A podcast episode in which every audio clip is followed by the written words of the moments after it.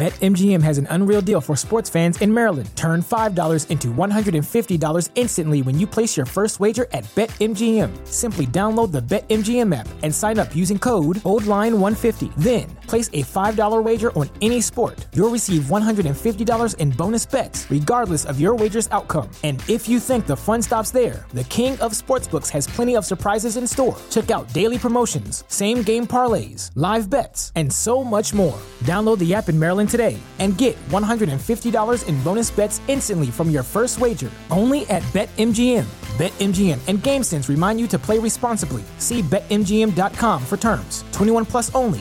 Maryland only. New customer offer. Subject to eligibility requirements. Rewards are non withdrawable bonus bets that expire in seven days. From issuance, please play responsibly. For help, visit mdgamblinghelp.org or call 1 800 Gambler in partnership with MGM National Harbor. Promotional not available in Washington, D.C. The most interesting thing is, is when you leave a cult, there are people that have already left, like maybe two to three years before you. And then you go and, of course, you associate with them. You say, okay, this is, I know this person in the outside world. And then it becomes a whole nother little community a little bit. And so that was something I noticed that even three years after leaving the official cult, it was like I was still trying to break free from that. Welcome to the True Fiction Project, a podcast series that explores the origins of fiction. Every week, we begin with an interview, nonfiction, followed by a creative piece, fiction, inspired by something from the interview. The idea is to demonstrate, of course, that fiction is born out of our life experiences.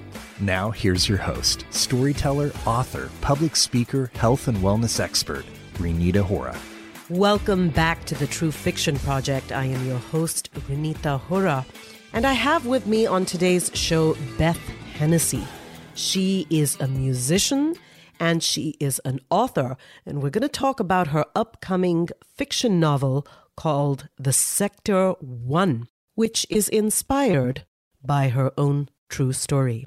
Hi, Beth. Welcome to the True Fiction Project. Hey, Renita. Thank you for having me.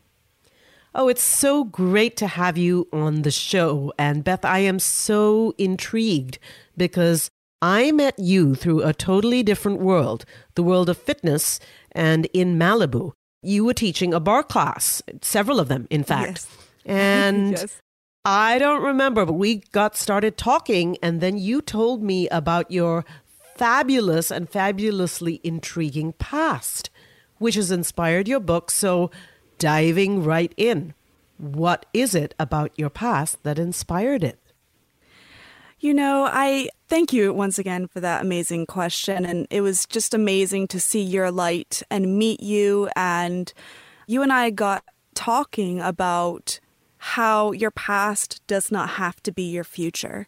And that beautiful concept of me as a someone that did grow up in a cult, but yet to have that power and that love and that energy from what I went through translate to other people, as in, you know, passing on that message of you don't have to be where you grew up and you don't have to bring all that baggage along with you, whatever that might be. So I think that that is something that I have brought from my past, and that is what inspired me to write a something where I could get through the emotions of what I went through without naming off people and having it be a memoir. I wanted the freedom of fiction and being able to pass through that channel of letting go of my past. And so I just really appreciate that you were willing to bring that to the forefront and, and show people that, you know, yes, everyone has a story. And sometimes sharing that story can be such a powerful tool to reaching people. And look at us, you know, just talking my story and mm-hmm. has brought us together. And that's what I've found in talking about my story is that everyone has that thing in their past or whatnot that we all have to move past. for, yes. For lack of a lack of a better yep. way to say it. for lack of a better way to say it. well, Beth, the good news is we are all about the stories. I mean, that is the premise of this show. This is what it's all about. And so many of the stories that we discover here are inspirational for all of the audiences who listen and learn mm. and imbibe and so on and so forth. So, your past, you grew up in a cult. So, here are some very basic questions mm-hmm. What is a cult? How does it work? Why is it different to growing up in this household, whatever this household might be? I think what, and I learned this after the fact that we had even grown up in a, what the outside world would call a cult. I think what made it a cult for us was the fact that we were meant to marry with inside the cult. There was a fence around the compound, and it wasn't like that I could go out and go to college, that we grew up to work within their business, their, you know, and so I think for as far as like the definition of a cult, there was one main leader who, for me as a kid, it was all about trying to please and find how to dampen myself, right? So make myself not as bright. And because anything that is bright, you know, is a threat to someone. So that kind of mind games and that, you know, the constriction of that area and within, you know, marrying within that, like, I think for us that that was kind of what classified us as, oh yeah, you know, you come out into the outside world and you're like, oh yeah, I didn't realize that this was happening to me, but uh, so yeah. So as you talk, as I listen to you speak, Beth, I'm reminded in many ways of my own childhood. I grew up in a pretty conservative household. We were expected to marry within the community. Mm. I wasn't fenced in, but I felt mm-hmm. fenced in, especially mm-hmm. when I hit the teenage years. I felt so fenced in. Uh, you know, it was no joke. So, a cult, I mean, what is the purpose of its ideals and its rules and its regulations? Is it to sort of control the purity of blood or you know why do mm-hmm. they choose to live this way? You know I, it's amazing that you bring up this question because this is what inspired me to write about it. I just started therapy um, about a year and a half ago two years now. But my therapist tiffany smith had said if you ask why and the curiosity behind those scary closet doors that you don't open because you think that somehow that's going to be a better option than, you know, just diving in and asking and being curious about it. Going into those places and saying, why, you know, and I think that that is what really helped me bring light to the situation. But I think for us, it was sneaky. And that is what is the scariest part for me is that it was open. My mom was an outsider. She came in mm. and, you know, about, I, I don't know how many years later, but it just became more and more and more closed, more resistant to the outside, more resistant to honest feedback towards the leader. And mm. so I think that that is what for me is is a little interesting, you know, just seeing how slowly and progressive they're over every decision that you make more and more, and more intimate decisions, right, are viewed and judged. so, yeah, I think for me, that's something that I've learned from our past is how slowly and we lived as a community, right? We had a hmm. big garden in the center, but those gardens were on display that you could see everyone's garden and everyone's how good they were doing, you know? And so I think it was everything was communally based, like we worked, you know, from a young age in that community based thing. So I think in that way, you see how it has a great start. Let's come together as a group of people and work together and, you know, something like that. But, you know, as soon as one person starts saying, you shall, you shall not, that's where that that beauty of expression and creativity and I hope that answers your question. Interesting. question. Yeah. So you mentioned so many things, Beth. Mm-hmm. Therapy is something that you could argue everyone in America or in the world perhaps needs yeah. just to get over yes. their families wherever they came from.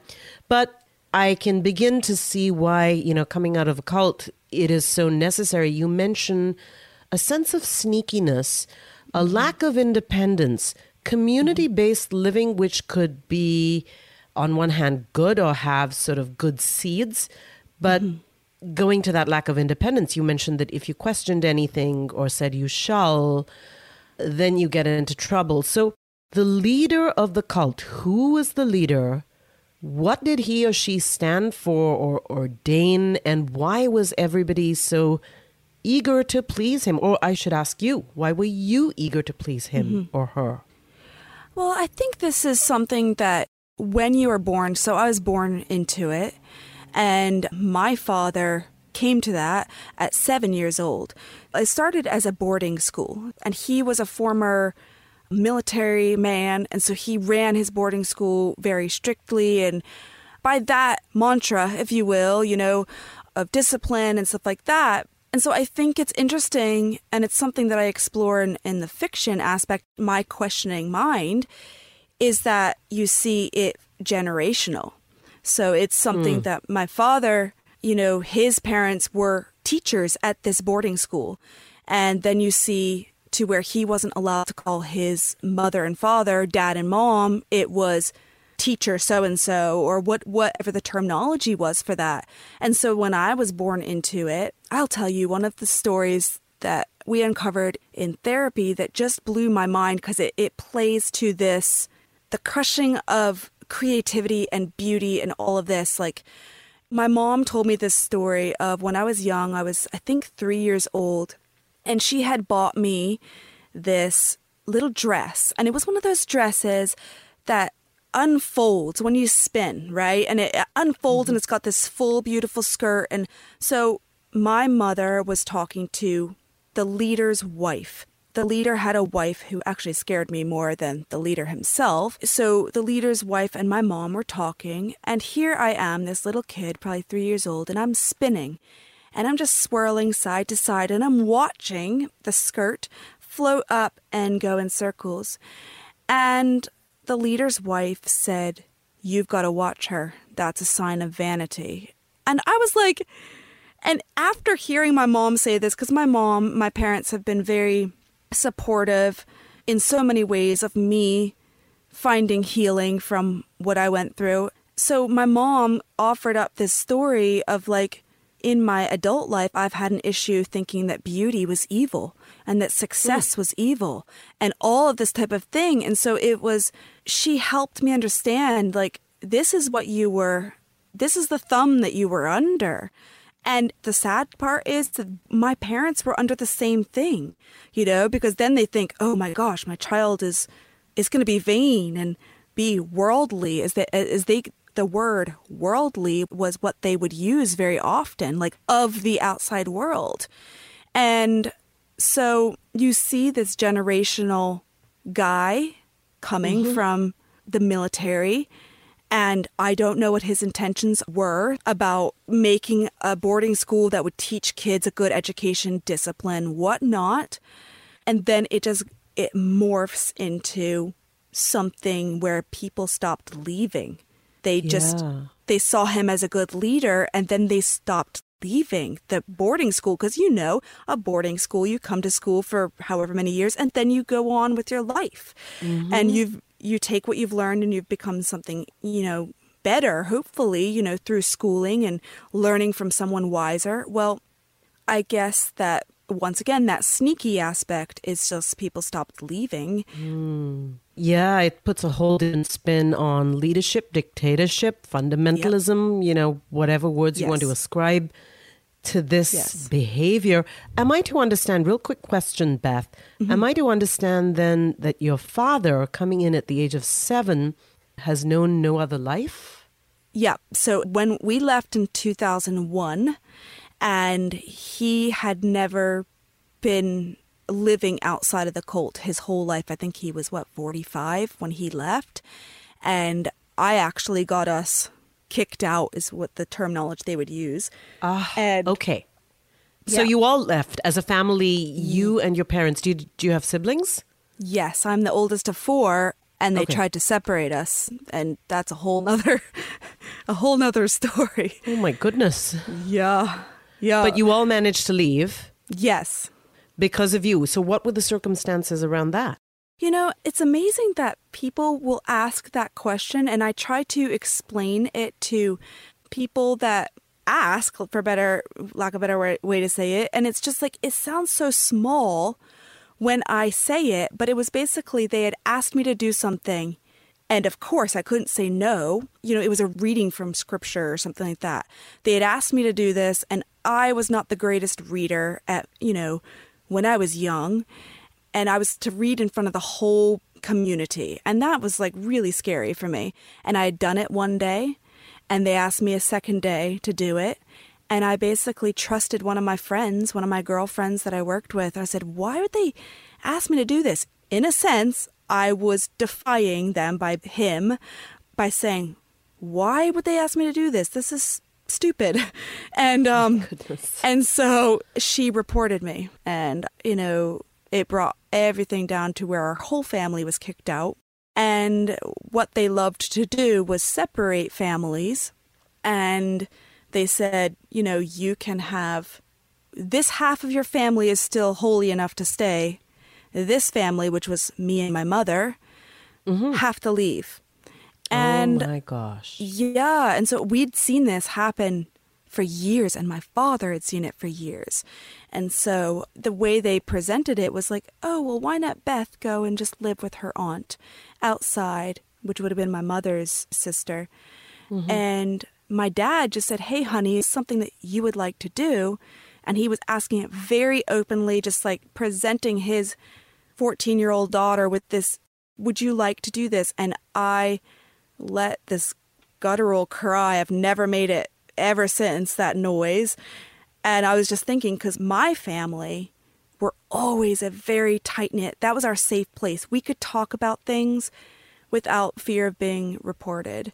And so when he asked me that, it was like, is dad going to break up our family like we've seen for years? Mm-hmm. And he heard me cry out like that. And he was like, absolutely not. Nope, nope. He says, I swore to myself I would never break up my family like I've seen happen with other people. And he's like, nope, that's not happening with mine. And so we all left. How old were Yep. you at that point? So I would have just turned 14 or 15. Yep. So I was in there till I was 15, was born into it. And then the most interesting thing is, is when you leave a cult, there are people that have already left, like maybe two to three years before you. And then you go and, of course, you associate with them. You say, okay, this is, I know this person in the outside world. And then it becomes a whole nother little community a little bit.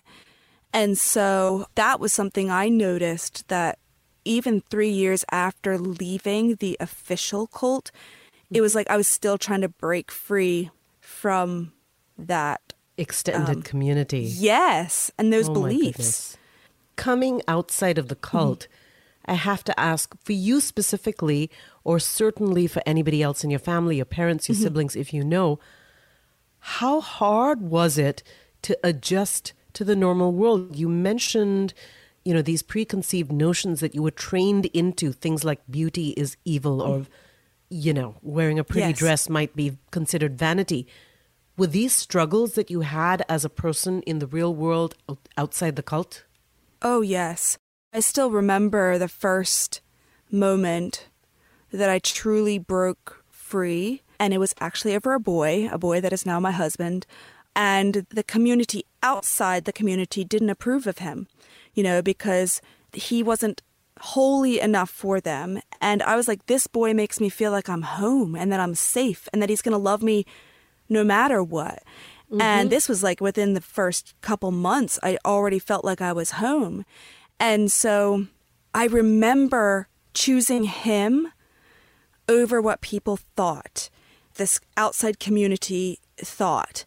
And I just remember sobbing, you know, because it was like, and I'm not a big crier.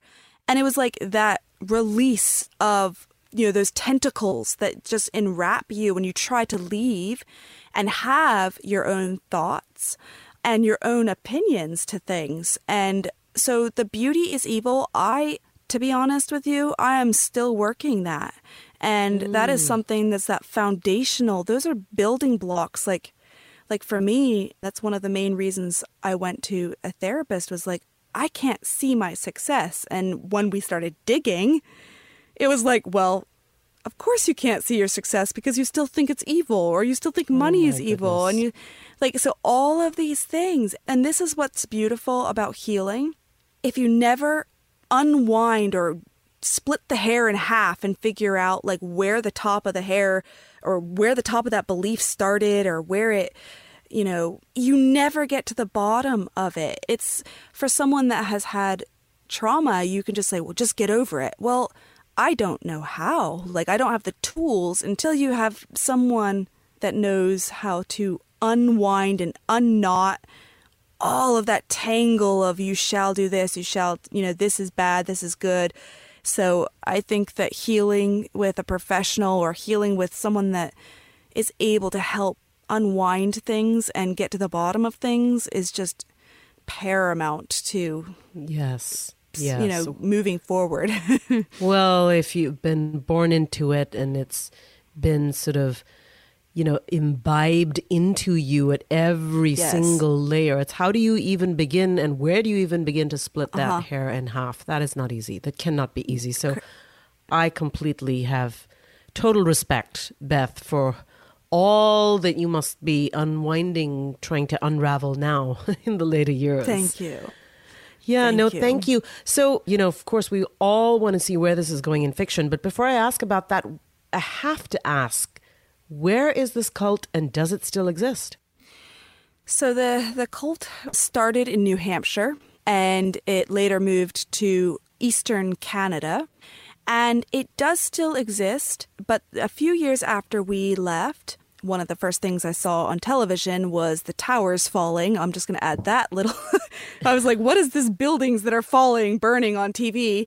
It still exists in Eastern Canada, but they have opened up a lot since he died. And I just went to a wedding that I hadn't seen members since for years and years and mm-hmm. years 20 years. And they just wrapped me up in a hug and so it's amazing that even, you know, healing can happen in something, even if it still exists, you know? So, but it, it does not exist on that same strictness. So, yes, yes. Long ways to go. Long ways yes. to go. Do we know more about the book, Beth, when it's going to be out, where it's going to be, or anything that you would like to share? Yes. So I am finishing final drafts right now before it goes out to agents. And I have already had a professional editor in New York City just give me some really great feedback on ways that I can make it more real to myself a little bit. And it is fiction, but I am also someone that knows what the emotions of being in a confined space is it was inspired by me asking why, as you mentioned, you know, the why behind it. And as soon as I started asking the why, it just led to the what if I had grown up in a I won't give away the ending of the book, mm-hmm. but mm-hmm. okay. it is very interesting. And when I told my dad about it, he was like, Oh, I like that aspect of it. You know, that what if it was a, you know, I'm not. You're trying to get me to give away spoilers. So yeah, okay, okay. I'm something else. What if it was something else? no spoilers. Yes. Well, Beth, thank yes. you. Thank you so much for that. I can't wait to hear the piece, and of course, it is set to some of your original music, which is just added icing on this cake. Beth Hennessy is the author of The Sector One. Beth, thank you so much for being on the True Fiction Project. Thank you, Anita. And I am your host, Renita Hora. And now to the premise of the True Fiction Project, which of course is to create fiction out of nonfiction.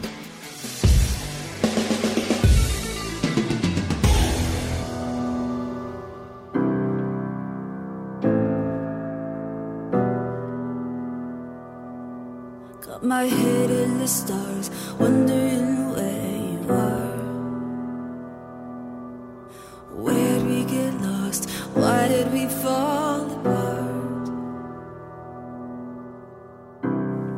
A Good Samaritan by B. Hennessy. Walls, walls, they stand gray, they stand tall. From the outside looking in, not even a good Samaritan would think to break in. Tall, tall stands that gate that never falls. From the outside looking in, not even a good Samaritan would see the need to break in. Small, small, the captives smile, the captives wave. Every morning passing by, not even a good Samaritan sees the truth that hides within. Lies, lies that the captives swallow, they're taught to follow. To question their leader is a sin. He says even a good Samaritan is a danger to them. Cry, cry, don't be weak, the leader does teach. So I smile, yes, I wave, and watch as a good Samaritan smiles and walks on by. Wrong, wrong, I shouldn't wish, I shouldn't pray that someday soon maybe a good Samaritan will take me from this place. Jump, jump, hopscotch, skip. I want to win, but I shouldn't be good at anything. The leader says that pride is a sin. Shine, shine, I mustn't shine, so I'll hide my light. I'll become nothing, like sand inside a good Samaritan's eye. Why do they never see? Why can't they ever see? Cry, my tears run dry. Fight till there is no more light. Good Samaritan, please look a little closer as you pass by. Walls, walls, why are they gray? Why are they tall? Every morning I pass this way, but today I slow my pace. Have I been a good Samaritan just walking by? Tall, tall, why is the gate so tall? There they are, like they always are. Those captives smile, those captives wave. Have I been a good Samaritan, not thinking to save? Forgive me, forgive me. Today I see, I see your counterfeit smiles, your broken waves, your shoes all tattered and gray, the hollow beneath your eyes, your light behind a cage. Now I see him, watching. He's always been, proudly watching me be a good Samaritan just walking by, as if watching all his teachings come true. A good Samaritan won't see the truth within. So the captives smile, the captives wave. I'm a fool, a fool. He's fooled me like he's fooled you. He told you I was an outsider looking in, that I was evil, a danger to you. He probably told you I didn't stop because no evil he did commit. Proof, proof that he is right, that you should keep your mouth closed and hide your light. Forgive me, oh, forgive me, I didn't look close enough to see. I should have stopped long before. I have been a good Samaritan, just walking by. But today is that day I see you and you see me. I won't let him have another night, another day of your light. What is your name? I'll hold your hand through the fence as they break down the tall gray gate. Close your eyes, close your ears. Don't be afraid. I'll hold your hand as you walk through that gate, free. Walls, walls, he'll be put where he belongs, behind a tall gray gate where he can never put another cage over your light. Shine, shine, now you're free. I learned my lesson. I'll keep my eyes wide. For you I can see, for you I will speak, so that I won't be a good Samaritan that unknowingly walks on by. Now go, little one, shine your light for all the world to see. This good Samaritan will never forget how you smiled, how you waved, while behind that cage. Be free, free, for all to see. Shine your light, shine your light. I still think about you.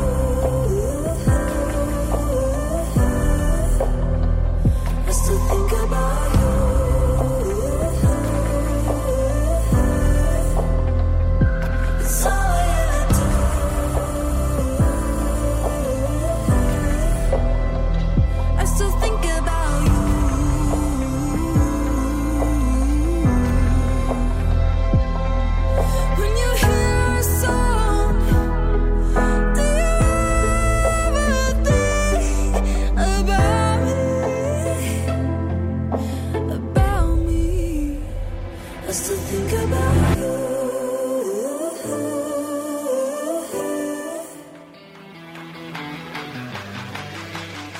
Here at the True Fiction Project, we are always looking for great stories that make for compelling fiction. So, if you have a great story or know somebody who does, or if you are a writer who would like to contribute, then please do get in touch with us at renita.com forward slash contact.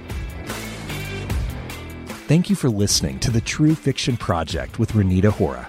Be sure to subscribe to the newsletter to receive more inspiring stories showing how fiction is born from our everyday experiences. For more information, visit www.truefictionproject.com.